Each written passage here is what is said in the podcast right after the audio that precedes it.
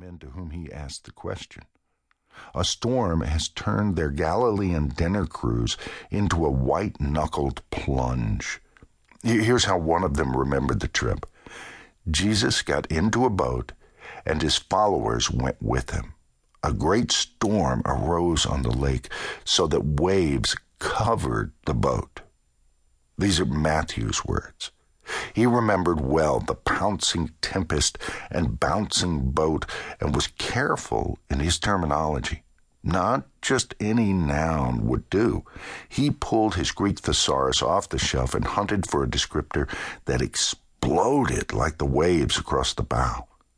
He bypassed common terms for spring shower, squall, cloudburst, or downpour. They didn't capture what he felt and saw that night a rumbling earth and quivering shoreline. He recalled more than winds and whitecaps. His fingers followed the column of synonyms down, down until he landed on a word that worked. Ah, there it is. Seismos a quake, a trembling eruption of sea and sky. A great seismos arose on the lake. The term still occupies a spot in our vernacular. A seismologist studies earthquakes. A seismograph measures them. And Matthew, along with a crew of recent recruits, felt a seismos that shook them to the core.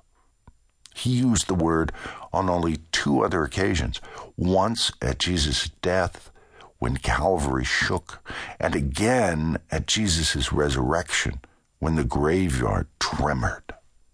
Apparently, the stilled storm shares equal billing in the trilogy of Jesus' great shakeups, defeating sin on the cross, death at the tomb, and here, silencing fear on the sea.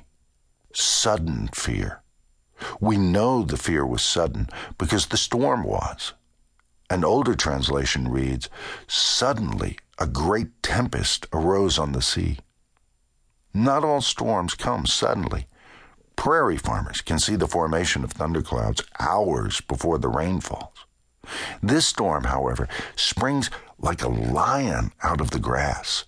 One minute, the disciples are shuffling cards for a mid journey game of hearts. The next, they're gulping Galilean sea spray. Peter and John, seasoned sailors, struggle to keep down the sail. Matthew, confirmed landlubber, struggles to keep down his breakfast. The storm is not what the tax collector bargained for. Do you sense his surprise in the way he links his two sentences? Jesus got into a boat, and his followers went with him. A great storm arose on the lake. Wouldn't you hope for a more chipper second sentence, a, a happier consequence of obedience? Jesus got into a boat, his followers went with him, and suddenly a great rainbow arched in the sky. A flock of doves hovered in happy formation. A sea of glass mirrored their mast. Don't Christ followers enjoy a calendar full of Caribbean cruises? No. This story sends the not so subtle and not too popular reminder getting on board with Christ can mean getting soaked with Christ disciples can expect rough seas and stout winds. In the world, you will, not might, may, or could, have tribulation. Christ followers contract malaria, bury children, and battle addictions, and as a result, face fears. It's not the absence of storms that sets us apart.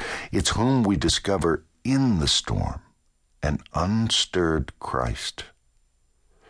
Jesus was sleeping, the gospel records. Now there's a scene. The disciples scream, Jesus dreams.